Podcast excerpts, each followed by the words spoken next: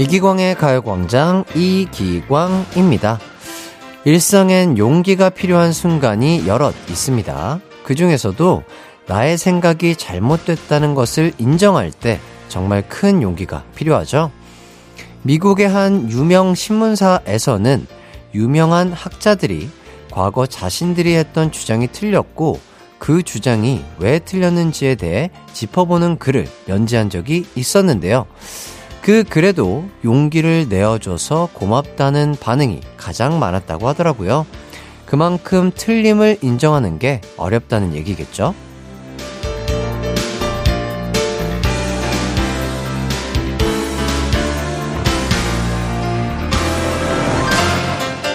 2022년도 끝이 다 와갑니다.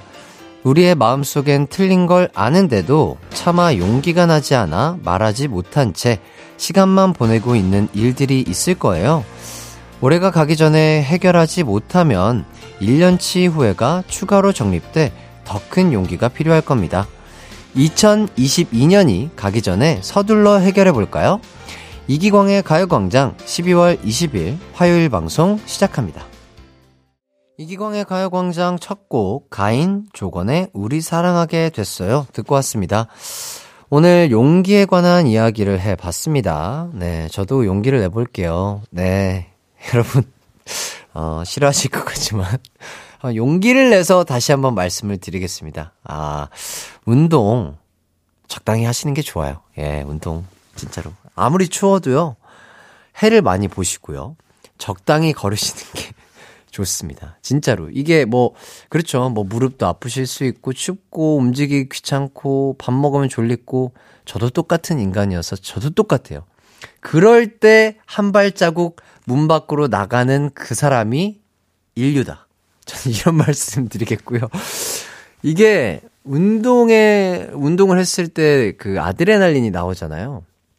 어디에서 또 봤는데 이게 정확하진 않아요. SNS상에서 봤는데 매일 고강도의 운동을 하고 막 빠르게 달리는 사람보다 그냥 가볍게 본인의 속도를 지켜서 5분 러닝 하시는 분들이 심혈관과 뭐 이런 여러 가지 아주 좋은 그 뭐 몸 상태가 만들어진다고 해요. 그러니까 본인에게 막 무리되고 과한 운동을 하라는 게 아니라요. 본인이 좋아하는 산책이라든지 가벼운 러닝 정도 습관을 들이신다면 올해도 아니에요. 뭐 한 5분 10분 정도 동네 이렇게 산책하면 참 좋을 것 같다. 싫어하실 거 아시겠지만 드리겠고요. 뭐 제가 이렇게 얘기해도 싫어요. 운동 싫어 하시는 분들은 그냥 편안하게 그냥 저의 목소리와 가요광장 함께 하시면서 집안에서 내적 댄스 집 안에서는 자기만 있으니까 둠칫둠칫 댄스 정도 해주시면 좋을 것 같다. 운동 얘기하면 이렇게 또 말이 많아져요. 자, 그리고 요즘 노로바이러스 환자들이 많다고 합니다. 겨울이라고 또 춥다고 안심하지 마시고요. 음식도 날 것보다는 또 잘 익혀 드시는 습관을 기르시길 바라겠고요. 또 상온에 있던 음식 함부로 드시면 안 되고요. 아셨죠? 8225님, 아이가 엄마 치킨 먹고 싶다고 하길래 엄마 돈 없어 라고 했더니 침대 매트를 손가락으로 가리키며 여기 돈 있어. 아빠가 돈이 춥다고 넣어놨어. 아하, 그러는 거 있죠? 얼마 안 되길래 모른 척 해줬어요. 우리 아이들은 거짓말을 못합니다. 예, 예, 파이팅. 아버지, 애기, 어머니 파이팅 하시길 바라겠습니다. 9231님, 운전할 때 항상 89.1 라디오 들어요. 요즘 계속 전복콩 얘기가 들리더라고요. 일하러 KBS에 자주 오는데 오늘도 왔다가 전복콩 보러 본관 앞에 가서 사진도 찍고 왔어요. 저 잘했죠? 오, 잘하셨어요. 또 전복콩 귀엽죠? 저번 주에는 또 눈이 많이 왔기 때문에 눈이 쌓인 전복콩도 볼 수 있었고요. 예, 전복콩 참 귀여우니까요. 뭐 소원도 이렇게 보내주시고 사진도 찍으시면 참 좋은 추억이 하나 쌓이지 않을까 싶습니다. 자, 두 분께 82255님 그리고 9231님께 치킨 상품권 보내드리도록 하겠습니다. 자, 오늘의 가요광장 소개해드릴게요. 3, 4부에는 기광 막힌 라이브 준비되어 있습니다. 고음 여신 유미씨 그리고 예능인이 아닌 래퍼로 찾아와준 그리씨와 함께하도록 하겠습니다. 두 분의 입담과 라이브 기대 많이 해주시고요. 1, 2부엔 가광 리서치와 가광 게임센터가 준비되어 있습니다. 정답도전, 오답도전 모두 환영입니다. 우선 광고 듣고 리서치부터 만나볼게요. 나른한 12시는 안녕 즐거운 날을 가요 반짝 해피의 목소리에 안겨준다면 정말 좋겠네 한낮엔 기광 막힌 가요 광장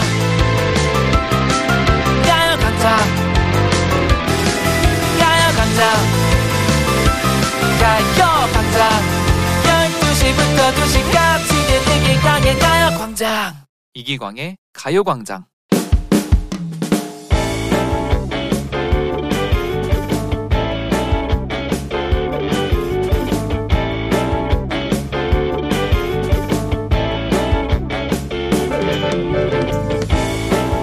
가광 리서치에 나온 직업병 사연을 듣다 보니 너무 공감돼 사연을 남겨봅니다. 저는 식당에서 일을 오래 했었습니다. 그렇다 보니 다른 식당에 밥을 먹으러 가도 자꾸 직업병이 나타나더라고요. 와, 이게 얼마만이야. 다른 사람이 구워주는 고기 먹는 게 너무 좋다. 역시 고기는 남이 구워주는 게 맛나지. 목살 진행시켜. 그래, 고기가 부족하네. 목살 더 시키자. 띵동. 네, 가요. 제가 먹는 테이블에서 제 친구가 벨을 눌렀는데 제가 대답을 하고 있더라고요. 광준이, 너 왜 그래? 그냥 마음 편히 먹어. 아, 나 정말 미쳤나봐. 아, 그러지 말아야지. 아, 정신 차려, 이광준. 정신 차려. 하지만 그 뒤로도 직업병은 계속 나타났습니다. 여기 맥주 한 병 더 주세요. 네, 잠시만요. 사장님 잘 먹었어요. 안녕히 계세요. 네, 안녕히 가세요. 지금 식사돼요? 네, 어서오세요. 좀만 정신을 놓으면 정말 본능적으로 대답을 하고 있더라고요. 이광준, 지금 내가 사장님이랑 밥 먹는 건지 친구랑 밥 먹는 건지 모르겠군. 작작해, 이 친구야. 입단속 진행시켜. 아, 그니까 나 진짜 왜 이러니. 지금 내가 밥 먹는 건지 일하는 건지 나도 모르겠어. 오랜만에 친구들이랑 외식했는데 직업병 때문에 몸은 오히려 더 피곤하더라고요. 정말 직업병이 너무합니다. 저도 식당에서 맘 편하게 밥 먹고 싶어요. 오늘의 가광 리서치입니다. 어제에 이어 직업병 리서치 2탄, 제 본능에 각인된 직업병 때문에 생긴 일들, 어서어서 보내주세요.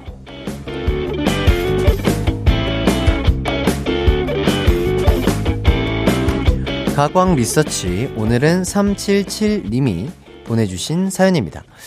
어제 리서치 주제가 직업병이었는데요. 사연이 너무 많이 왔어요. 그만큼 우리 가광 가족들이 열심히 살고 있다는 뜻인 것 같은데, 자, 그래서 오늘도 직업병 2탄으로 꾸며봤습니다. 직업병 때문에 생긴 에피소드 보내주세요. 샵8910, 짧은 문자 50원, 긴 문자 100원, 콩과 마이케이는 무료입니다. 자, 그럼 문자 받는 동안 노래 듣고 오도록 하겠습니다. 저희는 강승윤의 본능적으로 듣고 올게요. 이기광의 가요광장, 강승윤의 본능적으로 듣고 왔습니다. 가광 리서치 직업병 사연들 소개해드릴게요. 이혜정님, 저도 식당에서 일했는데 작은아버지가 집에 오셨을 때 본능적으로 어서오세요, 몇 분이세요? 했더니 작은아버지가 한 사람입니다 라고 하셨어요. 아, 재밌다. 그러니까 이렇게 뭐 아르바이트를 식당에서 했다든지 식당에서 일한 경력이 좀 오래되신 분들은 이게 습관적으로 고객을 응대하는 멘트들이 자연스럽게 나오는 것 같아요. 네, 재밌네요. 3623님, 결혼 전에 베이비 스튜디오 촬영 일을 오래 했어요. 시부모님과 여행 가서 사진 찍어드릴 때 너무 어색해 하셔서 저도 모르게 호로로로 까꿍 이러고 있었어요. 덕분에 두 분 웃는 사진 많이 담았네요. 그렇죠. 애기들 사진을 찍으려면은 이 눈을 뺏어야 되잖아요. 우리 아이들의 눈을. 그렇기 때문에, 그런 또 노력에서, 그런 직업 때문에, 그런 또 웃픈 이런 상황이 생긴 것 같네요. 네. 천사님, 저는 치과에서 근무합니다. 사람들 치아만 보고 자꾸 견적을 뽑아주세요. 아, 무섭습니다. 그러니까요. 아, 저분은 뭐 스케일링 해야 되고, 뭐 화이트닝, 뭐 그리 추가, 간격 이렇게 탁탁탁탁탁탁 6개, 8개, 12개 이렇게. 계산기가 머리에 있는 것 같아요. 이성민님, 저는 놀이공원 알바를 오래 했었는데요. 어느 날 버스에서 뒷자리에 자리가 있는데도 서 있는 사람들 때문에 혼잡해지니까 저도 모르게 자, 2분씩 뒷자리부터 채워 앉으세요 라고 안내한 적이 있어요. 말하고 나서 후회했지만 신기하게 정리가 되더라고요. 아마도 이분이 뭐 롤러코스터 담당이시지 않았을까? 예, 뭐 이렇게 생각이 드는데, 야, 요거 약간 이게 양념이 있는 것 같은데, 어쨌든 알겠습니다. 신현미님, 유치원 교사로 일하고 있는데 저도 모르게 물건을 꺼낼 때 짜잔 하고 감탄사를 자꾸자꾸 넣더라고요. 아, 이거 예능하시는 분들도 똑같죠. 짜라란이라든지 어떤 방이나 문을 하나 지나쳐 들어갈 때 따라라라따 이거 하는 거. 예, 국룰이잖아요. 예. 2875님, 헬스 트레이너예요. 사람들 근육만 보여요. 기광 씨도 그렇죠? 아니, 뭐 저는 트레이너가 아니니까 뭐 그렇진 않은데, 특히 남자분들 어깨라든지 가슴, 덩치가 좋은 분들 보면은 저게 살인가? 근육인가? 그렇게 생각되는 그런 것들이 있죠. 저분 어디가 좋으시네. 특히 요새는 뭐 노출 의상이 입기가 쉽지가 않잖아요. 그래서 니트 같은 거를 딱 입으면 태가 다르다. 저분 운동 오래 하셨구나. 그런 거를 느끼는 것 같습니다. 우리 작가님이 아이돌 친구들 오면, 이 친구 몸 좋네라고 느낀 적 있냐고 여쭤보셨는데, 아, 저는 그 원어스 분들이 저희 게스트로 한번 오신 적이 있는데, 이도님, 아유, 예. 그래서 그분 봤는데, 몸이 좋아요. 오우, 예. 깜짝 놀랐습니다. 요새 젊은 친구라. 우리 젊은 아이돌 분들이 이렇게 키도 좋고 얼굴도 좋고 몸도 좋은 친구들이 많습니다. K-팝의 미래는 창창하다. 파이팅! 네. 자, 이 지수님, 검찰청이랑 일했던 적이 있는데 검사인 척하는 보이스피싱 전화 받고, 네, 검사님 어떤 업무로 전화 주셨나요? 라고 했더니 그쪽이 당황하더라고요. 예, 보이스피싱 항상 조심하시길 바라겠고요.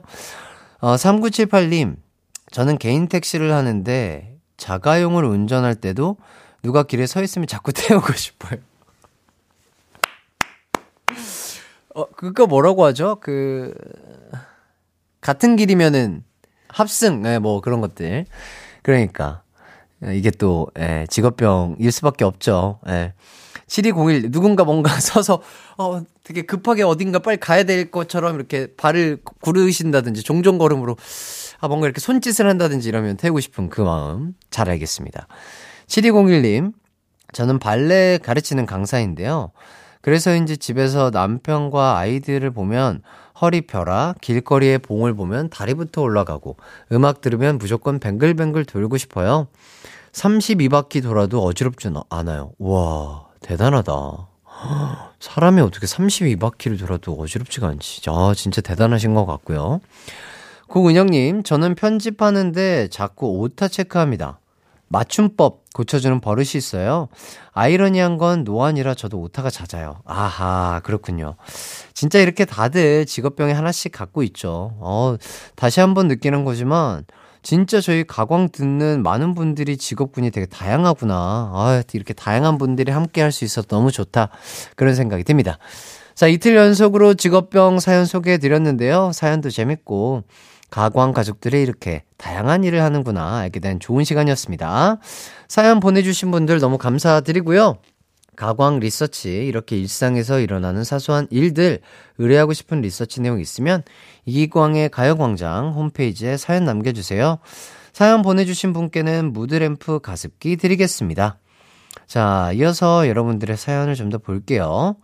8236님, 지난주에 종강하고 교환학생으로 스페인 가기 한 달 전이에요. 처음으로 가족과 떨어져서 타지에서 생활한다는 것이 설레기도 하고 두렵기도 하네요. 남은 한 달 동안 가족들과 친구들과 좋은 시간 많이 보내려고 합니다.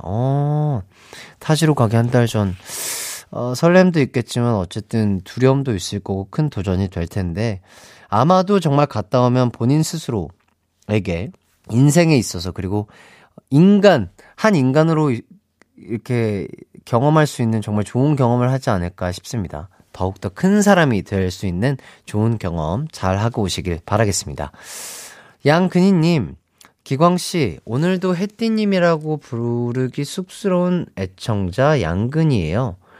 11월에 야구대회 우승 소식 전했었는데 기억하시죠? 그때 사연 보냈던 큰 아들의 야구중학교 입학을 하네요. 혜띠님이 응원해주세요. 와! 기억나요. 기억나고 또 저희를 위해서 또 맛있는 또 그죠? 빵을 보내주셔가지고 너무 맛있게 잘 먹었습니다. 너무 감사드리고 계속해서 좋은 소식들이 들립니다. 우리 아들분들이 야구 유전자가 아주 뛰어나신가 봐요. 예, 우리 아들들 정말 다치지 않게 야구 즐겁게 할 수 있었으면 좋겠고요. 좋은 선수가 되기를 응원하도록 하겠습니다. 자, 여러분의 사연 너무 감사드리고요. 저는 잠시 후 2부로 돌아오도록 하겠습니다.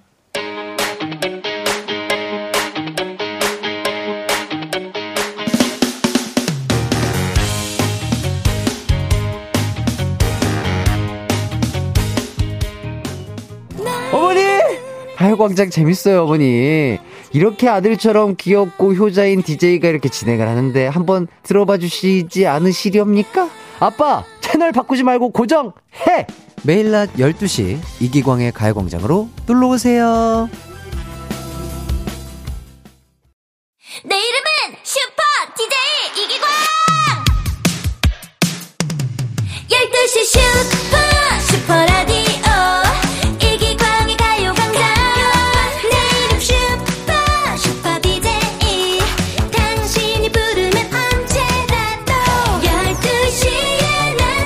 슈퍼라디오 이기광의 가요광장.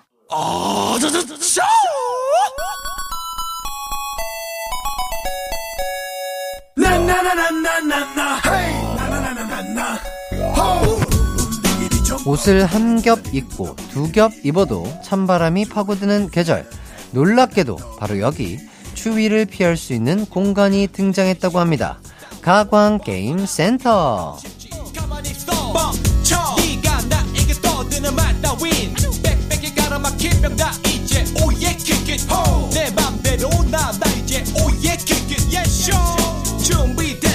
이 시간만 되면 파카와 목도리 없이도 겨울이 춥지 않은 기분입니다. 여러분의 오답 승부욕이 너무 불타오르기 때문일까요? 저 햇띠의 땡소리가 쏙 들어갈 수 있게 계속해서 뜨거운 참여 부탁드리겠고요. 자, 오늘은 추억의 애니메이션 퀴즈 준비돼 있습니다. 바로 첫 번째 퀴즈부터 만나볼게요. 재현 힌트 먼저 드리겠습니다.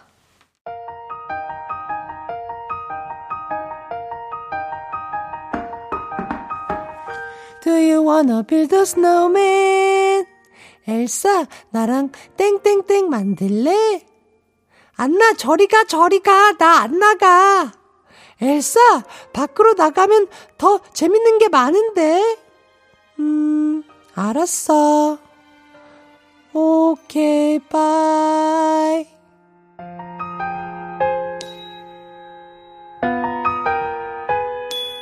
네, 어떤 만화인지 느낌 오시나요? Let it go, let it go, 세상의 말 다 지우니. 뒤쪽 노래는 아니고요. 레리꼬 레리꼬까지 아주 노래로 유명한, 굉장히 유명한 애니메이션 겨울왕국의 한 장면 재현해봤습니다. 지금부터 이 애니메이션의 대사 중 엘사 나랑 땡땡땡 만들래의 빈칸 채워주시면 되겠습니다. 힌트를 드리자면 요즘은 이 땡땡땡을 오리 모양으로도 많이 만든다고 하더라고요. 자, 문자 보내주실 곳 샵8910, 짧은 문자 50원, 긴 문자 100원, 콩과 마이케이는 무료입니다. 자, 그럼 저희는 노래 한 곡 듣고 올게요. SS501의 스노우 프린스. SS501 스노우 프린스 듣고 왔습니다. 이기광의 가요광장 가광게임센터 첫 번째 퀴즈는요. 애니메이션 겨울왕국의 대사 중 엘사 나랑 땡땡땡 만들래의 빈칸을 채워주시는 거였는데요. 정답은요. 나랑 눈사람 만들래였습니다. 자, 여러분이 보내주신 문자 한번 살펴보도록 할게요. S5님, 엘사 나랑 밥 먹을래? 나랑 뽀뽀할래? 나랑 밥 먹을래? 나랑 살래? 아, 정말 명작 드라마죠.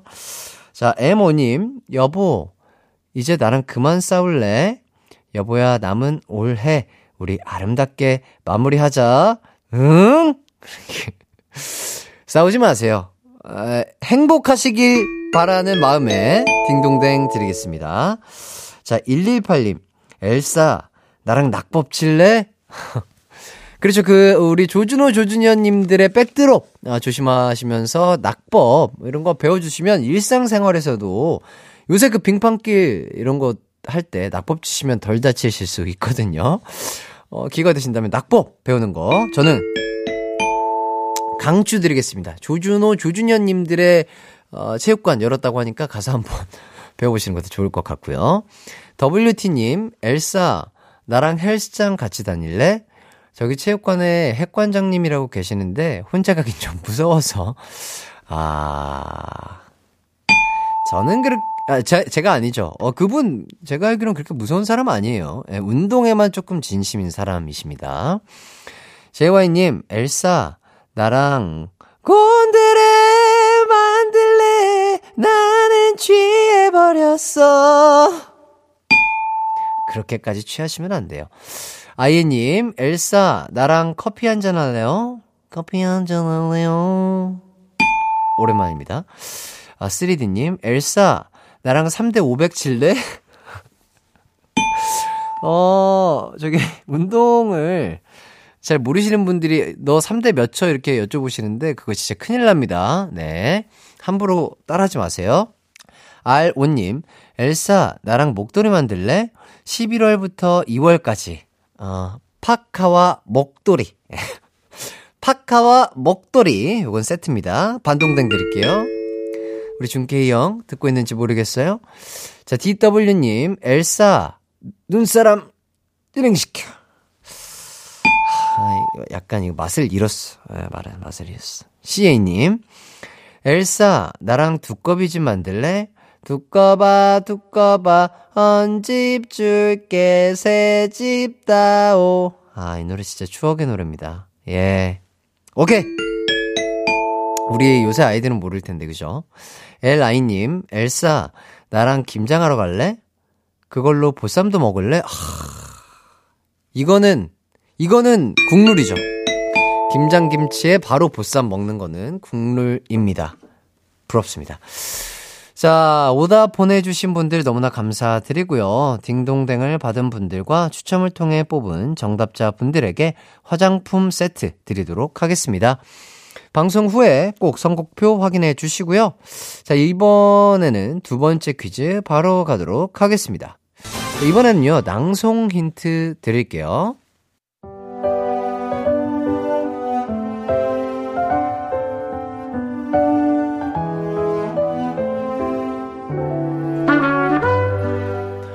후루루 짭짭 후루루 짭짭 맛 좋은 라면.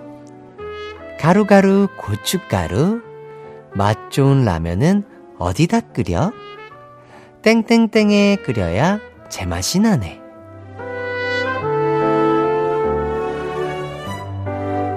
네, 어떤 만화에서 나온 노래인지 기억나실까요?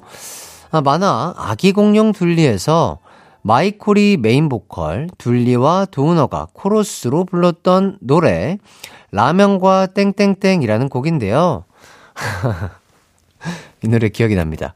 자, 지금부터 방금 낭송해 드린 주제가 가사 중에 맛 좋은 라면은 어디다 끓여?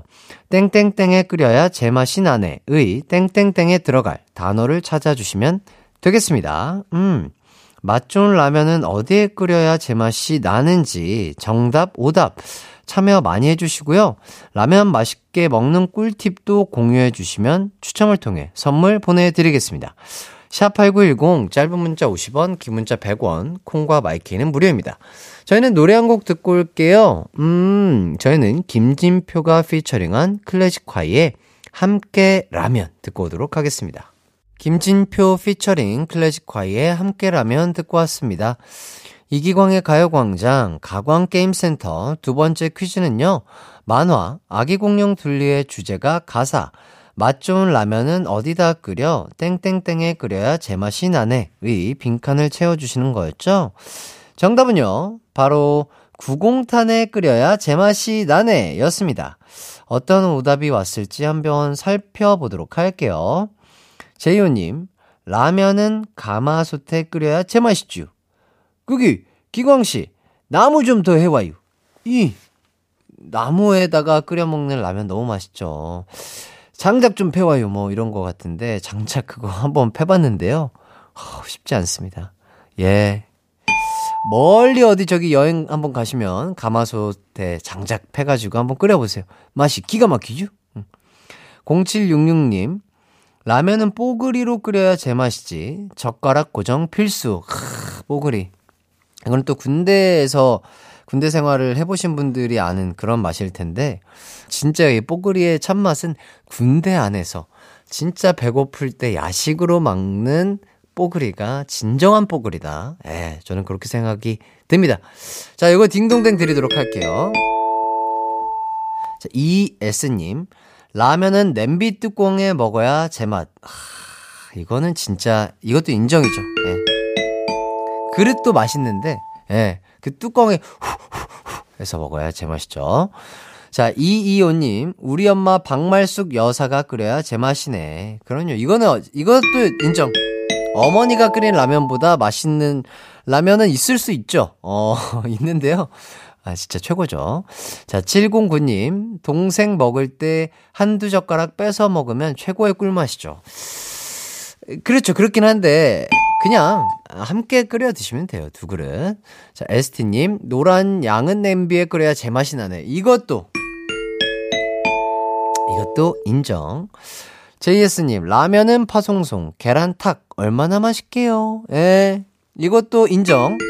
근데 뭐 또 오리지널을 좋아하시는 분들은 또 오리지널로 드시면 좋을 것 같고요. 피오님, 라면은 술 먹은 다음날 끓여야 제맛이 나네. 그렇죠. 뭐 청양고추라든지 얼큰하게 끓여서 그런 것들은 뭔가 면보다는 국물을 많이 먹게 되죠. 인정. 자, NY님, 맛 좋은 라면은 어디다 끓여? 뚝배기에 끓여야 제맛이 나네. 한 뚝배기 아실래예? 이렇게 해주셨는데, 뚝배기가 있으면 좋은데 그 온기가 계속해서 남아있으니까, 그러니까 뭐 국이든 탕이든 진짜 뚝배기에 끓여 먹으면 정말 맛있는 것 같아요. 아유, 이것도 인정하도록 하겠습니다. 자, GA님, 맛 좋은 라면은 어디다 끓여? 계곡에서 물놀이 하다 끓여야 제맛이 나네. 계곡도 계곡인데 그 수영장 같은 데서 먹는 그 육개땡, 사발면, 요거는 그냥 진짜, 예, 아시죠? 무슨 맛인지 아시죠? 자, 1092님, 햇띠 라면 많이 먹고 싶나 봐요. 다 딩동댕이네.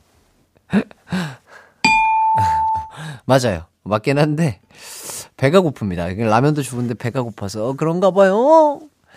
자, 딩동댕을 받은 오답자에게 편의점 상품권 드리겠고요. 정답과 라면, 맛있게 먹는 꿀팁 보내주신 분들 중에서도 추첨을 통해 편의점 상품권 드리겠습니다. 자, 방송 후에 가요광장 홈페이지에서 선곡표 확인해 주시고요. 자, 저희는 광고 듣고 돌아오도록 하겠습니다.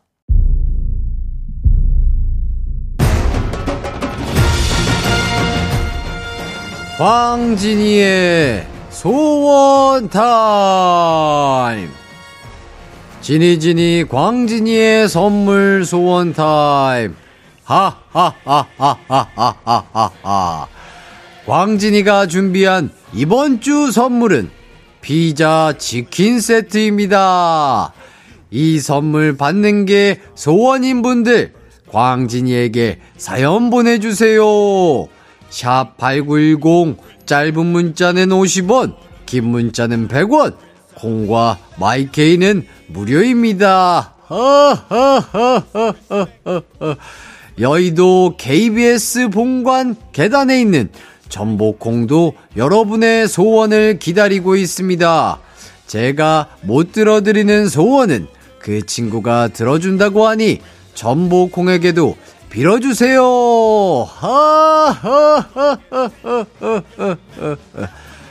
전복콩아, 이렇게 보니 얼마나 좋아.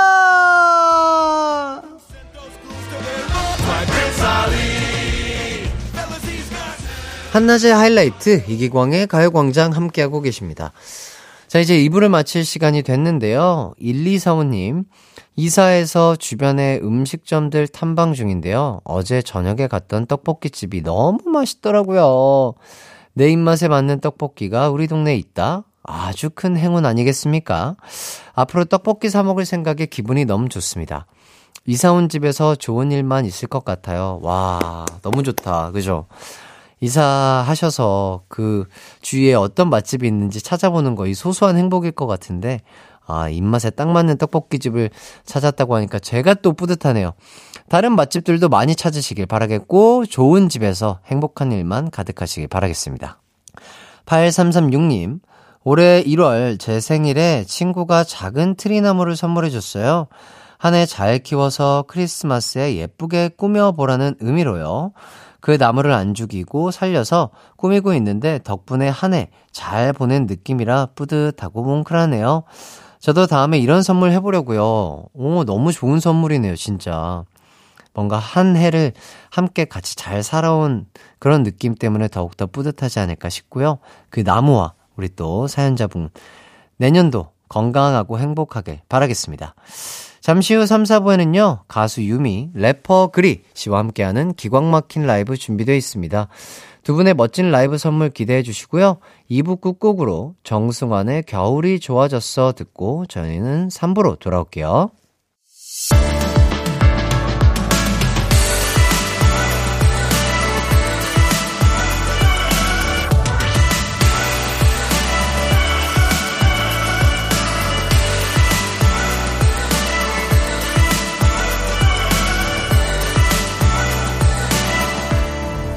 이기광의 가요광장. 이기광의 가요광장 3부가 시작됐습니다. 광진에게 온 소원 문자 잠깐 볼까요? 오호호호, 광진이 타임. 9990님, 주말 부부인데 이번 크리스마스엔 남편이 못 올 것 같아요. 중학생 아들이 기다리고 있는데 어떻게 말해야 할지 모르겠어요. 광진이가 주는 선물로라도 달래볼까봐요. 허허허, 그러셨구나. 제가 드리는 선물 받으시고 아들과 행복한 크리스마스 보내시길 바라겠습니다. 남편분 파이팅 하시길 바라겠어요. 0255님, 우리 아들 아기가 천리가 나왔어요.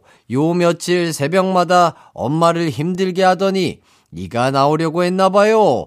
천리 나온 기념으로 광진이에게 축하 선물 받고 싶어요. 오호, 광진이가 천리 나온 기념으로 선물을 드리겠습니다. 천리 축하! 오호호. 0463님, 파주문화원에서 일하는데 25일까지 행사가 있어서 크리스마스에도 근무를 한답니다. 휴일에도 일하는 저와 과장님에게 광진이가 선물 주면 힘이 날 것 같아요. 아이고, 힘드시죠? 고생이 많으십니다. 많은 분들 정말, 예, 주말에도 휴일에도 일하시는 분들 고생이 많으세요. 화이팅 하시길 바라겠습니다. 0392님, 45세 결혼과 임신, 겹경사를 맞은 동생을 축하해주고 싶은데 광진이도 같이 축하해줄 수 있나요? 그럼요. 정말 결혼과 임신, 겹경사까지 진심을 다해 축하드립니다. 호호호호. 2417님, 연봉 협상 잘 돼서 내년에는 월급 더 많이 받고 싶어요. 저에게 행운의 힘 좀 팍팍 보내주세요.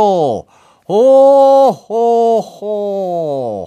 지금 당장 그 소원 다들 모두에게 진행시켜. 호호호.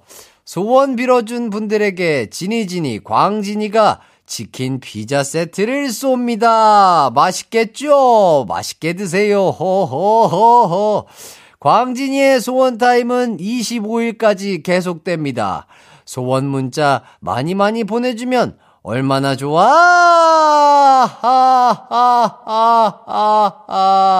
들어가세요. 아, 예.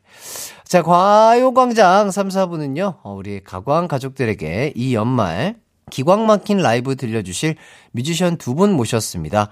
가수 유미 씨 그리고 래퍼 그리 씨와 함께 하도록 하겠습니다. 두 분이 준비한 음악 선물 기대 많이 해주시고요. 저희는 우선 광고 듣고 돌아오겠습니다. It's alright. 우리 집으로. 12시부터 2시까지 널 기다리고 있을게. It's alright. 이기광의 가요광장.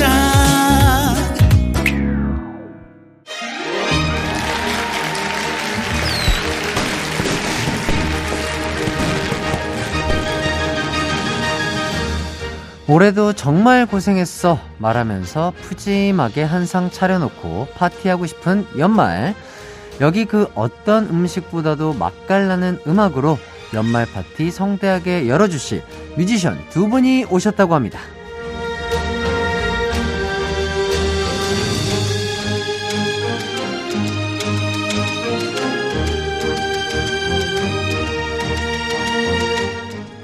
연말에 찾아온 기광 막힌 라이브 가수 유미 씨, 래퍼 그리 씨와 함께합니다. 반갑습니다. 안녕하세요. 반갑습니다. 안녕하세요. 안녕하세요. 네, 한 분씩 또 인사를 좀 해주시죠. 안녕하세요. 반갑습니다. 유미입니다. 네. 안녕하세요. 저는 그리입니다. 반갑습니다. 네, 반갑습니다. 네, 반갑습니다. 유미 씨와 저는 아마 처음 뵙는 걸로 알고 있는데. 네, 그렇죠. 맞아요. 아유, 야, 맞아요. 잘 부탁드리겠습니다. 유미 누나 알고 있었어요. 아, 그럼요. 아유, 잘 부탁드리고요. 그리고 또 그리 씨는 네. 올해 홍김동전 네. 함께 또 촬영을 했었죠. 그러니까요. 근데 그때도 대화를 그렇게 많이 나누지는 않았어가지고. 그렇죠. 그냥 예. 스쳐 지나간 정도. 그렇죠. 함께 그냥. 그러니까 뭐 할 수 있는 그게 딱히 뭐 없었어가지고. 그러니까요. 어쨌든 여기 또 이 자리에서 또 뵙게 됐네요. 그러니까요. 네. 대화를 나눠보고 싶었는데 오늘 그러니까요. 뭐 많이 대화를 나눠보죠. 뭐. 네, 알겠습니다. 네, 잘 부탁드리겠습니다. 잘 부탁드립니다. 자, 먼저 유미 씨, 아이고 올해 데뷔 20주년 축하드립니다. 와, 감사합니다. 20주년 대박. 와, 20주년을 맞이하셨는데 네. 어떠신가요, 기분이? 기분이요? 네. 언제 20년이 간 거지? 뭐 그런 생각과 함께. 네. 그렇게 지내고 있습니다. 아, 20주년 기념으로 또 싱글을 냈다고 얘기를 들었습니다. 네, 맞아요. 제목이 사랑은 죽었다. 네. 이 곡 또 설명을 좀 부탁드릴게요. 네, 20주년을 기념하는 선물로 사랑은 언제나 목마르다를 작사해 주신 원태현 선생님께서 네. 선물로 주셨고 네, 이근상 선생님, 말리꽃 작곡가 이근상 선생님께서 네. 선물로 주셨어요. 와우. 이 딱 처음 받아봤을 때 어떠셨나요, 곡이? 저는 네. 20년 동안 여러 녹음을 했을 거 아니에요? 네네네. 네. 사랑은 언제나 목마르다 그 첫 앨범을 만들 때의 기분이 그 녹음실 들어갔을 때 그 설레임을 다시 한번 느끼게 됐어요. 그러니까 곡이 그만큼 에너지가 너무 강렬했어요. 아, 네. 기대가 됩니다. 자, 그리고 그리 씨도 올 겨울에 신곡을 발매하셨죠? 네. How Do We Better? 어떤 곡인지 설명 좀 부탁드리겠습니다. 그 저랑 동갑내기 그 뮤지션들이 그렇게 흔치가 않은데 네. 용용이라고 여자 래퍼 친구가 한 분 있거든요. 네네네. 이제 그 친구랑 같이 낸 듀엣곡이고 그냥 How Do We Better? 어떻게 하면 우리가 더 나아질 수 있을까? 약간 그냥 커플송 이런 느낌입니다. 네. 작사 작곡도 직접을 하셨는데 네. 어떤 점을 좀 가장 신경 쓰면서 만드셨을까요? 그냥 좀 편하게 들을 수 있게 좀 뭔가 좀 가볍게 만들려고 노력을 많이 했던 것 같아요. 약간 이지 리스닝 하면서 그렇죠. 편안하게. 네. 용용 씨는 그러면 여자? 네, 여자죠. 래퍼분. 네. 두 분은 어떻게 이렇게 인연이 되신 거예요? 사실 제 매니저가 네. 용용 씨의 팬이었어요. 아~ 그래서 저는 용용 씨 존재를 모르고 그냥 노래 듣다가 누구냐 그랬는데 용용이라는 래퍼다. 그래서 잘하네 이러고 있는데 네, 네. 용용이 먼저 피처링을 해달라. 오. 자기 곡에. 아, 갑자기? 그래서 네, 올해 한 4월인가 5월쯤에 제가 용용 노래 먼저 피처링을 하고 네네. 그렇게 인연이 돼서 제 곡까지 올 겨울에는 제 싱글까지 용용이가 도와준 오, 네, 그렇게 된 상황입니다. 이번 곡에서는 그리 씨의 또 보컬도 길게 들어볼 수 있다고요. 그렇죠. 아, 보컬이라고 좀 하기 좀 뭐하고 네. 예, 싱잉 랩. 아, 싱잉 랩. 네, 싱잉 네. 랩. 보컬이랑 이제 랩이 좀 혼합된 예. 그런 느낌입니다. 어, 노래랩. 네, 노래랩. 예, 잘 한번 들어보도록 하겠습니다. 네. 자, 두 분은 신곡을 선정할 때 가사와 멜로디 어떤 것에 좀 더 마음을 뺏기는 편이신가요? 아, 비중을 둘 수가. 예, 둘 다 좋아. 당연히 둘 다 좋아야겠지만 네. 그죠? 그렇죠. 네, 네. 근데 이제 마지막에 가사 때문에 녹음이 밀려지는 경우들이 그쵸. 있잖아요. 네. 그래서 가사의 영향을 좀 저는 많이 받는 것 같아요. 네. 뭐 가사의 약간 뉘앙스라든지 그렇죠. 아니면 그냥 가사의 뜻 때문에. 네네 모든. 그래서 한 달 열흘 동안 원태현 선생님이 작사를 한 10개 정도 보내주셨어요. 진짜요? 그러니까 성격이 한 줄만 고쳐주세요. 여기만 고쳐주세요 하면 처음부터 끝까지 다른 버전. 계속 그거를 이제 나중에 들었는데 이에서 한 줄이 자기 그 이의 잇몸에서 내 이빨이 다 나가는 거랑 자기는 같다고 본인은. 그래서 또 따르게. 와, 저는 뭐 그 정도까지는 아닌데 저는 뭐 그냥, 네, 그냥 좋으면 좋은 거 약간 이런 느낌이라 뭐 잇몸, 이빨 뭐 이런 거 잘 모르겠어요. 근데 이게 진짜 충격이다. 근데 되게 멋진 말이네요. 그러니까요. 그래서 제가 브릿지부터는 원테이크로 녹음을 갈 수밖에 없었던 게 그 가사가 주는 그 뛰어들었지라는 그 단어 자체가 노래를 멈출 수가 없게 했어요. 네, 그 에너지가 있더라고요, 분명히. 와, 너무 지금 약간 멋있었어요. 가사에 뛰어들었지라는 부분이. 거기 브릿지 그 첫 마디서부터. 아, 이런 얘기를 또 들으니까 네. 노래를 안 들어볼 수가 없겠네요. 그렇습니다. 예. 오늘 같이 되게 MC, 부담돼. 갑자기 MC를 같이 봐주시고 계속 리액션 그렇습니다. 이렇게. 네, 리액션. 리액션 네, 워낙 또 이게 습관이다 보니까 그렇죠. 예능을 하도 많이 하시다 보니까 네. 그죠. 좀 자중할까요? 아니요 너무 좋아요. 아 알겠습니다. 아 너무 좋습니다. 아 오늘 유미 씨가 게스트고 투엠씨 그리 씨와 함께하는 이기광의 가요광장. 아 이게 또 이런 기가 막힌 곡을 감사하게도 라이브로 들려주신다고 합니다. 와. 너무나 감사드리고요. 자 그럼 유미 씨의 20주년 기념 신곡 사랑은 죽었다 라이브로 청해 듣겠습니다. 네. 와우. 와우.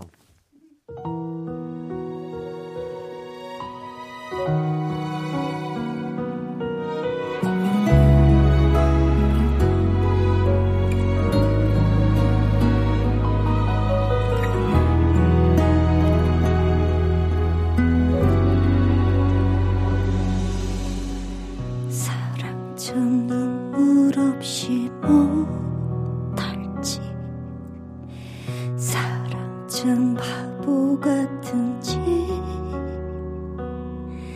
난 지금 몇 시인지 지금 난 누군지 사랑 참 열심히 또 하는지 사랑 참 눈물 나서 참 어이없는지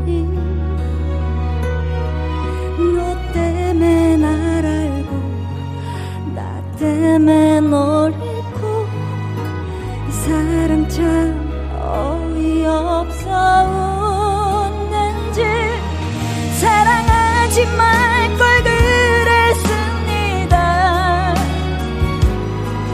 그 사랑받지 말 걸 그랬습니다 사랑이랑 먹지도 않았던 가시가 가슴에 걸려있는지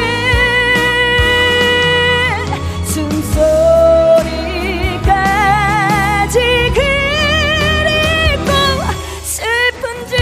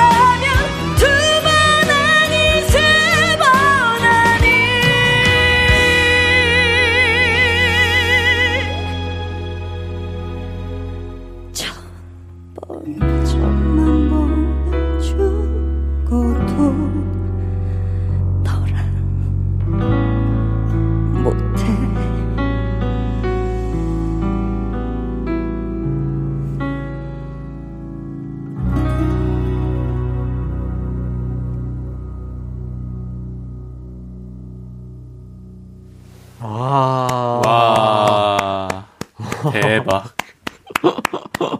진짜 대박. 와. 와. 그리 씨 어떻게 들으셨어요? 아, 사실 예. 너무 열창을 하셔가지고 너무 너무 잘 들었습니다. 너무, 감사합니다. 너무 멋집니다. 와 대박. 이거 와 진짜 대박입니다. 네. 진짜 무대에서 하는 것처럼 진짜 끝까지 긴장을 놓치지 않으시고 또 불러주셨고, 아니 이렇게 마르시고 작은 체구신데.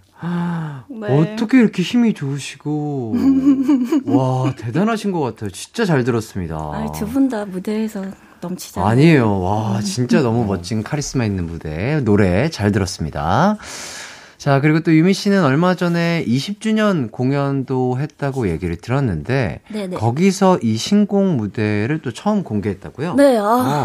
너무 감동적이었어요, 개인적으로. 그리고 네. 저는 사실 20주년이라는 단어 자체가 좀 부담스러웠었거든요. 네네네. 왜냐면 훌륭하게 지금까지 활동하시는 선배님들 너무 많으시니까 너무 애기 같은데 애기가 이렇게 기념하는 것 같은, 막 이렇게 잔치하는 것 같은 게 좀 마음에 걸렸는데 생각을 달리 했어요. 생각을 달리 했던 계기가 20주년 두 분 정말 화려하게 하셨으면 좋겠어요. 왜요? 내가 네. 내 컨디션을 신경 쓰지 않고 정말 내 에너지를 그동안에 해왔던 거를 마음껏 펼칠 수 있는 해는 20주년인 거 맞는 것 같아요. 그러니까 10주년도 당연히 뭐 그럴 수 있는데 그렇죠. 40대에 맞는 20주년은 좀 다른 일 같아요. 뭔가 색다른 느낌이셨구나. 네. 본인에게. 우리가 모든 거를 다 농축되어 있는 거를 그때는 터트릴 수 있는 가장 뜻깊은 해일 수도 있다라는 생각이 들더라고요. 그렇죠, 그렇죠. 저희도 뭐 한 20주년 되면은 한번 그러게요. 우리 유미님의 말씀처럼 네. 모든 걸 폭발할 수 있는 그런 공연을 할 수 있으면 좋겠네요. 20주년이 언제시죠? 아직은 안 오셨죠? 저요? 네. 저는 이제 한 6년 남았네요. 6년. 예. 그리님은 지금 데뷔하신 지 30대에 20주년이겠다. 저는 3년 남았네요. 3년? 그래요? 그렇죠. 네. 그리님 데뷔가 왜 이렇게 빠르세요? 맞아요. 저는 우리 동현이. 그렇죠. 뭐 그런 걸로. 근데 사실 가수로서 데뷔는 뭐 한 7년 됐는데. 그래도. 미디어에. 미디어. 복서클럽이라는. 공개 코미디에서. 복서클럽으로 데뷔를 하셨군요. 그런 걸로 따지면 이제. 네, 3년 뒤나 4년 뒤 있잖아요. 혹시 뭐 어떻게 해야 될까요, 그러면? 네, 3년 뒤인데. 네, 어떻게 조금 20주년에. 네, 아니, 사실 그때는 이제 좀, 아무래도, 20대 후반이니까 조금 더 에너지 넘치게 한번 무리 한번 해보겠습니다. 네. 응원합니다. 감사합니다. 20대 막바지니까 그때 너무 에너지를 그냥. 그렇죠. 네. 기대가 됩니다. 저도 가고 싶네요. MC 그리 20주년 기념 공연. 대박이네. 얼마 안 남았네. 자, 아까 유미님이 감동적인 공연을 했다라고 얘기를 해주셨는데 네. 올 연말 뭐 팬분들, 관객분들과 함께 보내실 뭐 예정이 있으신가요? 제가 한라산을 가보려고요. 그냥 혼자서? 팬분들과 함께. 팬분들과 함께요? 작년에 갔거든요. 작년에 4명이 모여서 한라산을 갔는데 네. 저의 첫 등산이었는데 한라산이었던 거예요. 근데 팬녹담을. 네. 그래도 평균 시간을 지키면서 다녀왔는데 너무 힘들어서 다음 2번 다시 내가 오지 않겠다 했는데 생각을 또 바꿨어요. 이걸 올 수 있는 체력을 키우자. 그런 사람이 되자. 해가지고 올해도 가기로 했어요. 네. 지금 그렇다면은 한라산 등반을 위해서 조금 준비를 하고 계신가요? 아니요. 좀 하셔야 될 텐데 왜냐면 지금 네, 노래를 워낙 열심히 하니까 사실 노래가 근력 몸 다 쓰는 거잖아요. 그렇죠. 네, 그래도 좀 준비는 해야겠죠. 네네네. 하체 쪽은 조금 준비를 하셔야 되지 않을까. 네. 예, 뭐 지팡이라도 하나 사시고. 진짜로 그런 것들이 도움이 많이 돼요. 맞아요. 예, 네, 깜짝 놀랐어요. 그런 것들 네네. 꼭 구비하셔서 팬분들과 좋은 시간 보내시길 바라겠고요. 네. 자, 그리 씨도 지난 주말에 브랜뉴 레이블 콘서트 했다고 얘기를 들었습니다. 네. 자, 이 공연에 맞춰서 눈이라는 곡도 발매를 했다고 하는데 네. 이 곡은 또 어떤 곡인가요? 사실 저희 브랜뉴뮤직 레이블이 매년 연말마다 이제 모든 아티스트들이 모여서 단체곡을 내요. 눈도 이제 단체곡인 거고요. 매년 연말마다 내는 우리 브랜뉴 단체곡이고 저도 참여를 했고 우리 아이돌 분들도 참여를 했고 다양한 이제 아티스트들이 모여서 만든 곡입니다. 네. 요거 파트를 나누기가 쉽지 않았을 것 같은데. 아, 파트요? 네. 그렇죠. 근데 사실 이제 너무 많이 만들다 보니까 오랫동안 만들어 왔어서 네. 뭐 이거 불러 하면 그냥 뭐 다들 뭐 불만 없이 그냥 부르는 편이고. 아, 그냥 곡자가 주는 대로? 네, 그렇습니다. 파트 분배되는 대로. 네. 혹시 뭐 무대할 때 뭐 댄스를 춘다든지 뭐 MC 그리의 흥을 보여줬다든지 뭐 이런 거 없었나요? 왜 갑자기 댄스가 왜 나오지? 댄스요? 예. 댄스랑 거리가 먼 사람이라. 아, 그래요? 사실 이제 예, 댄스를 예. 또 저희 회사에 댄스를 잘하는 또 어린 친구들이 예. 굉장히 많기 때문에 예. 사실 저의 댄스를 보여주기에는 예. 뭐 보여달라면 보여줍니다만은 예. 그렇게 좀 비효율적이다. 아, 아니죠. 네. 왜냐면 또 우리 MC 그리님도 흥이 난다. 랩을 하다가 흥이 나면 막 춤을 출 수 있잖아요. 그렇죠. 미국의 래퍼들도 막 그러잖아요. 네네네. 아, 그런 MC 그리의 흥. 네. 넘치는 아, 조금 더 키워볼게요. 예, 한번 기대해 보도록 네. 하겠습니다. 네.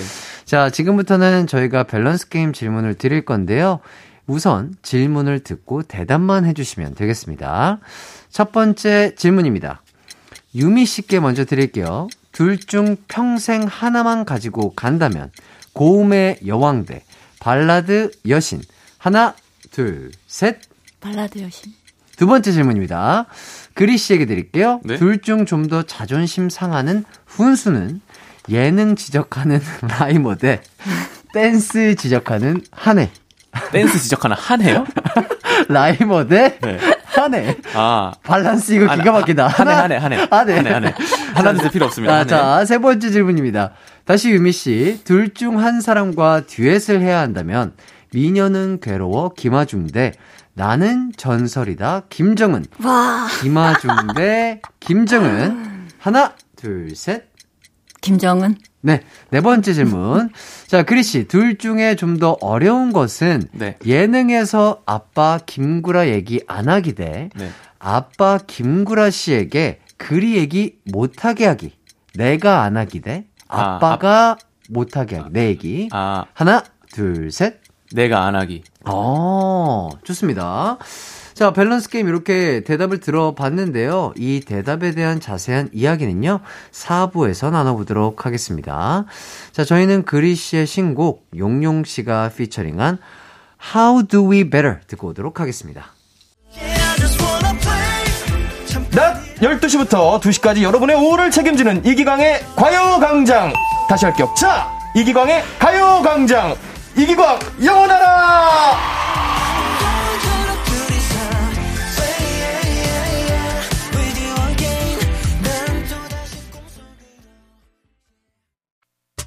언제나 어디서나 널 향한 마음은 빛이 나. 나른한 햇살 너의 목소리 함께한다면 그 모든 순간이 하이라이트.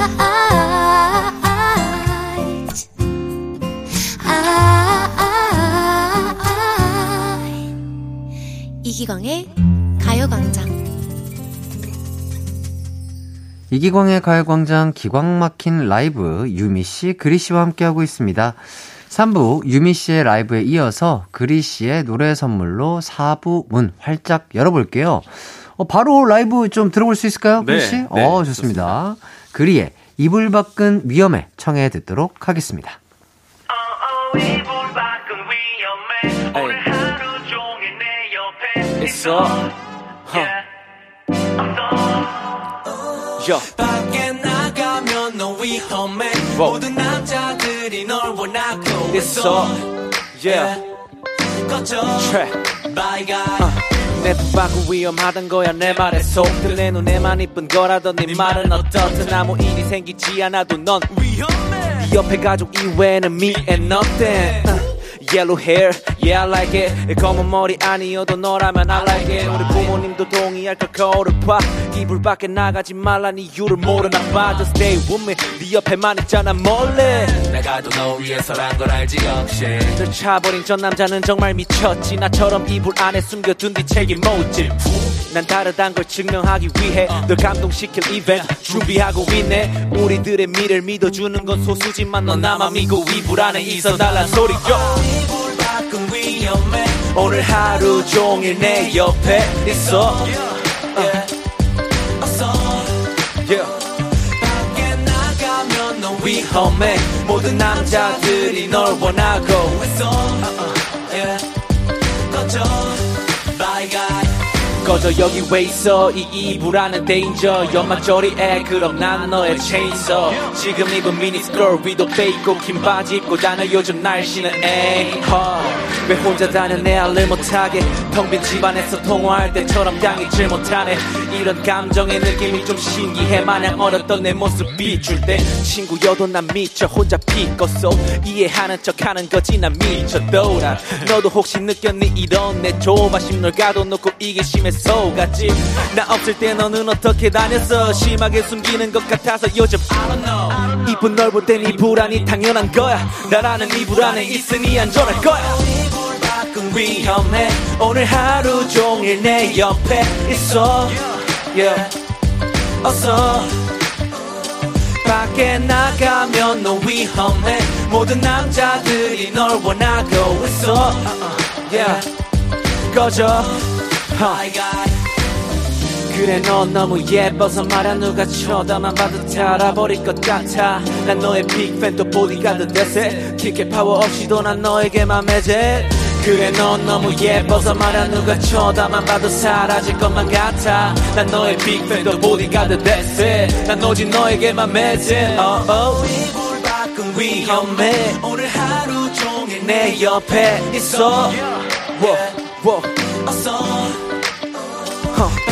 나가면 너 위험해. 모든 남자들이 널 원하고 있어. 꺼져 Bye guy.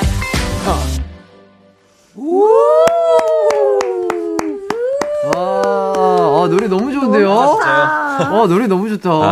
감사합니다. 흥이 나가가지고 춤을 췄네요. 이야, 너무 좋습니다. 감사합니다. 자, 그리의 이불 밖은 위험해 라이브로 청해 듣고 왔습니다. 유미 씨 어떻게 들으셨나요? 저 춤 못 추는데 춤을 췄네요. 네. 감사합니다. 네. 너무 멋있네요, 그린이. 음악하는 그리 씨의 모습을 또 처음 보고 듣는데 너무 멋지십니다. 감사합니다. 네. 랩도 너무 잘하시고. 감사합니다. 노래도 잘하시고. 네. 계속해서 노래, 랩 많이 해주시길 바라겠고요. 네. 자, 방금 불러주신 이 곡이 데뷔 초에 발매한 싱글인데. 네. 이때 그리 씨 나이가 19이었다고요? 네, 맞습니다. 오늘 근데 좀 지난 노래긴 한데 신곡을 할까 하다가 날씨도 춥고 그러니까 역주행하길 바라는 마음에서 그러니까요. 한번 꺼내봤습니다. 아니 이게 그러면은 몇 년 전 노래죠? 6년 전이죠. 네. 근데 너무 지금 노래 같고 너무 트렌디한데? 진짜요? 네, 너무 좋은데요? 그래서 계속 불러대고 있습니다. 계속. 네. 여기저기서. 네, 많이 못 들으신 분들이 계실까봐. 눈도 오고 춥겠다. 그렇죠. 네. 이불 밖은 위험하다. 맞죠. 좋습니다. 네. 너무 좋아요. 네. 아니 이게 19살 때 쓸 수 있는 가사가 아닌 것 같은데 본인의 연애담을 쓰신 가사라고 얘기를 들었습니다. 네. 사실 그때는 제가 이제 연애하고 있었을 때인데 네네네. 지금은 뭐 아닙니다만 이때는 연애를 되게 열렬히 하고 있었어요. 그래서 그런 거에 있었어요. 래퍼는 자기 얘기를 써야 된다. 이런 거를 저희 이제 라이머 대표님이 굉장히 강조를 많이 해주셨기 때문에 내가 좋아하는 거, 내가 지금 가장 잘하는 거 이런 걸 쓰자 해서 이제 이 곡이 나오게 됐고 약간 선물식으로 주게 된 곡인데 대박이다. 네. 가사 중에 가장 만족스러운 파트가 어디예요? 뭐 전 다 만족해요. 그때 당시 이제 제 여자친구였던 분이 이 노래를 듣고 되게 좋아해줬기 때문에 약간 추억도 계속 부를 때마다 나고 되게 고마운 곡이에요. 그러니까. 네. 그러니까 여자친구 입장에서 들었을 때는 되게 좋았을 것 같아요. 그쵸. 나 말고 다른 데는 나가지 마. 이불 밖은 위험해. 네. 나의 밖은 위험해. 이런 얘기잖아요. 그렇죠. 사실 이제 제가 고등학교 3학년 때 연애하고 이 노래를 냈으니까 네. 솔직히 일반적으로 이제 고등학교 친구들이 연애할 때 여자친구한테 주는 선물들이 노래를 주거나 이런 그렇죠, 게 거의 없잖아요. 네. 일반적이지가 않잖아요. 그래서 오히려 조금 뜻깊지 않았나. 멋있다. 리스펙. 멋있다. 네. 저는 진짜 이모된 마음으로 우리 동현님이 과연 나중에 커가지고 어떤 꿈을 갖고 잘하고 있을까 되게 궁금했는데 네. 이렇게 멋지게 성장해줘가지고 네, 그러니까요. 너무 네. 이모들 마음. 되게 지금 시장에 온 느낌이네요. 시장 느낌 가면 시장 가면 이모들이 그런 말씀 그쵸? 많이 하세요. 네. 요즘 어떻게 등짝 막 치면서. 네. 그러니까요. 너무 멋있어서 내가 보고 싶어가지고 노래하는 거 이렇게 보고 있었었어. 아, 감사합니다. 네. 저는 지금 작가님이 너무 재밌는 얘기를 써주셨어요. 네, 어떤 앞으로 새로 사귈 연인분은 이 노래 상당히 싫어할 것 같다고. 아, 네. 이거 괜찮으시겠어요? 아, 근데 뭐 사실 예. 아, 그 뭐. 그때는 네. 뭐 내가 뭐 만날 줄 알았나? 왜 말을 더 들었어요? 나는 그때 여자친구랑 예. 평생 갈 줄 알았는데. 아, 그렇죠. 네. 그 사실 그럼 세상을 어떻게 살아? 아, 노래를 또 만들면 되잖아요. 그녀를 위해서. 그 또 만들면 되죠. 아~ 계속 찍어내면 되지. 아~ 네. 상관없어요. 아, 네. 이런 노래만큼 또 신나고 스윗한 노래. 그렇죠. 더 스윗하고, 예. 더 성숙하고. 예, 다음 여자친구가 생긴다면 네. 선물해 주시길 바라겠습니다. 알겠습니다. 자, 3부에서 밸런스 게임을 했는데 이제 두 분의 대답 하나씩 살펴보도록 하겠습니다. 첫 번째 질문이 유미 씨, 둘 중 평생 하나만 가지고 간다면 고음의 여왕과 발라드 여신, 요 둘 중에 어떤 걸 선택해 주셨죠? 발라드 여신인데, 네, 저는 발라더인가 봐요. 발라드 부를 때 가장 집중력이 높아지는 것 같아요. 네. 이런 질문 한번 드려볼게요. 유미 씨는 언제부터 본인이 노래를 그래도 내가 잘하는 노래 실력인가 보다라고 생각을 하셨나요? 아, 저는 근데 너무 아기 때부터 노래를 했어가지고 네네. 정말 5, 6살 때부터 노래를 그때부터? 너무 좋아했었어요. 노래하는 거. 그래서 제가 모르는 노래가 없어요. 그러니까 막 50년대, 60년대 노래를 그러니까 어렸을 때부터 그때 시절의 노래까지 쭉 이제 부르고 이렇게 즐겨 그렇죠. 하다 보니까 어릴 때 부른 노래 혹시 기억나시는 거 있나요? 어릴 때? 너무 많죠. 네. 뭐 기억이 나시면은 한 소절 짧게 불러주셔도 좋은데. 네 아리 눈물고개. 오, 어렸을 때부터. 어릴 때부터. 진짜. 네. 그리고 김수희 선배님, 제가 이제 10대 때는 또, 아니야, 10대도 아니에요. 학교 가기 전에 김수희 선배님 노래 또 한참 빠져 있었었고. 아, 진짜 옛날부터. 네. 아, 목소리가, 어떻게 그러시죠? 그러니까 약간 성대 움직임 자체가 되게 노래 같아요. 그러니까 그 호흡까지 노래로 쓰시는 그런 느낌이거든요. 네네. 아까 그 벌스의 저음을 할 때 딱 그런 느낌이 느껴졌었는데 정말 대단하신 것 같습니다. 감사합니다. 예. 자, 두 번째 질문 그리 씨 질문으로 넘어가겠습니다. 네. 좀 더 자존심 상하는 혼수 누나. 이거 재밌었어요. 네. 예능 지적하는 라이머 대 네. 댄스 지적하는 한혜. 네. 어떤 거였죠? 저는 한혜. 그러니까 더 싫은 거 뽑는 거죠? 그렇죠. 그러니까 자존심이 더 상하는 거. 더 상하는 거. 예. 한혜. 왜요? 아, 이게 라이머 대표님은 네. 그 옛날부터 이제 리포터 생활도 많이 하시고 그래서 예능감이 제가 보기엔 좀 좋아요. 있으시구나. 네, 있으세요. 그래가지고 보면은 그냥 들어도 뭐 그렇게 자존심 상할 것 같지 않고 예. 약간 좀 동료가 하는 조언 이렇게 받아들일 것 같거든요. 근데 한의 춤은 사실은 제가 봤거든요. 아, 봤어요? 네, 봤기도 봤어요? 했고 예. 제가 옛날에 저희 그 브랜뉴뮤직에 처음 입사했을 때 너는 지코 제이팍처럼 돼야 된다고 저도 강제로 춤을 대표님이 배웠구나. 알려줬어요. 근데 저희 선생님이 한혜영까지 이제 같이 알려줬던 선생님이신데, 되게 춤을 못 춘다는 걸로 이미 자자해요. 자자해요? 네, 저희 그 춤계에서. 네, 춤계에서 되게 자자해요. 아, 제가 알기로 한혜 씨도 예전에 블락비 멤버로서 그렇죠. 뭐 준비도 하고 막 그래서 댄스 레슨 많이 받았을 텐데. 많이 받았는데, 이게 안 되더라고요. 아, 제가 한혜 씨 저희 또 게스트로 또 나오셨을 때, 제가 또 춤도 많이 알려드리고. 아, 제가 또 한혜 씨 춤 선생님으로 또 활약을 하고 있는데. 아, 진짜? 저희 제자를 이렇게 얕보시다니. 조금 안타깝습니다. 아, 네. 제자가, 그 제자였어요? 근데 이게 너무. 근데 실제로 레슨을 해드린 적은 없고요. 그렇죠. 그냥 말로만. 춤도 그렇게 좋아하시는 것도 아니고, 한혜영이. 그래서 와인에 빠져서. 뭐라 하실 것 같진 않지만, 만약에 뭐라 한다면 자존심이 좀 굉장히 상하지 않을까. 저도 춤을 못 추지만. 그렇군요. 유미 씨도 혹시 춤 좋아하시나요? 춤을 좋아하는데, 춤을 너무 못 춰요. 왜요? 춤을 좋아하는데. 어느 정도? 좀 심각한 것 같아요. 아, 그래요? 그럼 어디서 그런 스트레스를, 춤 실력을 혼자 좀 뽐내는 데가 있어요? 나도 많이 배웠어요. 근데 안 돼요. 아, 네. 이게 또 고음의 여왕이니까요. 그렇죠. 네, 네. 네. 사람이 다 잘하면 그건 솔직히 신입니다. 네. 예, 예. 한 가지만 잘하면 되죠. 맞아요. 예, 네. 좋습니다. 오늘은 춤 말고요. 라이브 선물을 또 하나 더 해주신다고 하는데 네. 이번 노래는 어떤 노래인가요? 제 2002년도에 대한민국이 뜨거웠던 사랑은 언제나 목마르다. 그럼요. 알겠습니다. 라이브로 청해 듣겠습니다. 유미의 사랑은 언제나 목마르다.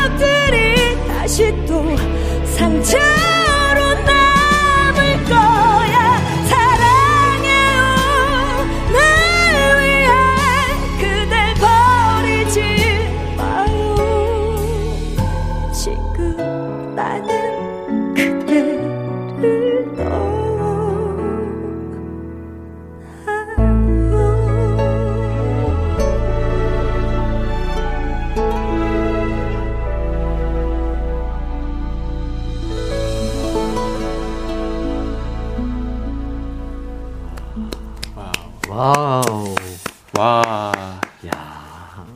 그리 씨 어떻게 들으셨죠? 아우, 2002년이 왜 열광했는지 2002년에 이 노래가 왜 예, 아, 저도 진짜 많이 들었었는데 그리 씨는 이제 뭔가 그때 당시 너무 어렸기 때문에 그죠? 그렇죠, 어렸기 때문에 그 당시에는 못 듣고 예, 예. 이제 여러 후배 가수들이 커버하는 영상이나 이제 그런 것들을 통해서 이 노래를 들었는데 역시 원곡자는 다르네요. 달라요. 노래 그 맛이 달라요. 네, 달라요. 네. 네. 아, 감사합니다. 진짜 저는 CD 틀어놓은 줄 알았습니다. 와, 진짜로. 와, 진짜 대박. 너무 감사합니다. 완벽한 무대 보여주셔서 너무 감사드리고요.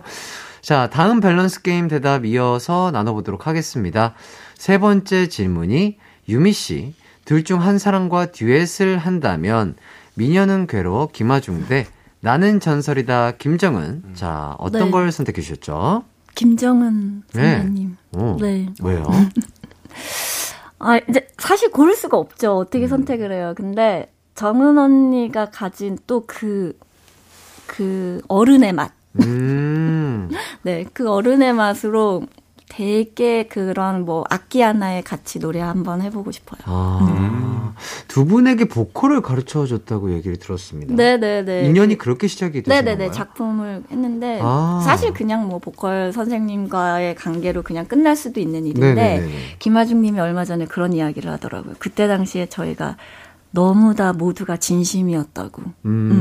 연습을 뭐 두 분 다 8시간씩 해요. 날 집에 안 보내줘요. 노래 연습을요? 네.